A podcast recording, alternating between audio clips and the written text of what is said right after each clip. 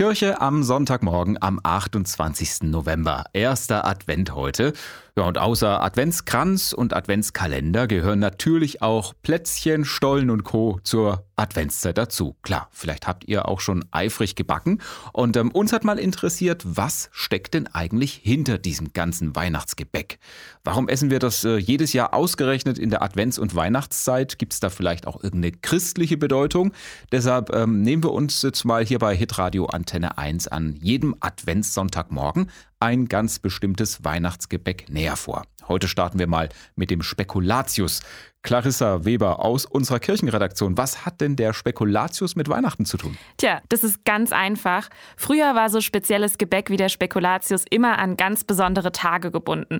Denn die Zutaten, also vor allem die Gewürze, die waren zum Teil ziemlich teuer und auch nicht immer verfügbar. Und mhm. an Festtagen wie Weihnachten wurde sich dann sowas gegönnt.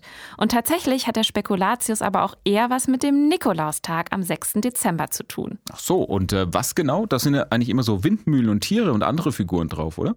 Genau, die Figuren auf dem Spekulatius stellen unter anderem die Geschichten und Legenden rund um den heiligen Nikolaus aus Myra dar. Das liegt in der heutigen Türkei. Und zum Beispiel soll er die Menschen in seiner Stadt vor dem Hungertod bewahrt haben. Die Geschichte ist als das Kornwunder bekannt und deshalb gibt es zum Beispiel das Motiv der Mühle. Vom heutigen Nikolaus hat der Spekulatius übrigens auch sehr wahrscheinlich seinen Namen, denn das lateinische Wort Spekulator heißt auch Bischof und ah. Nikolaus war ein Bischof. Okay, und äh, wo kommt denn dann das Gebäck auch ursprünglich her? Also ist es dann aus der Türkei wie der Nikolaus? Nein, die Herkunft ist tatsächlich gar nicht genau geklärt. Einige vermuten, dass der Spekulatius aus Belgien oder den Niederlanden kommt, hm. aber auch der Niederrhein oder Westfalen werden als mögliche Entstehungsorte gehandelt.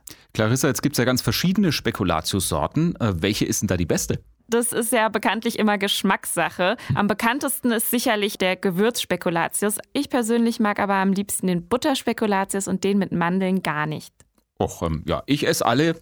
Danke, Clarissa, auf jeden Fall für die Infos. Und für alle Spekulatius-Fans unter euch, am 2. Dezember ist auch bundesweiter Tag des Spekulatius. Ja, da darf also fröhlich gekrümelt werden.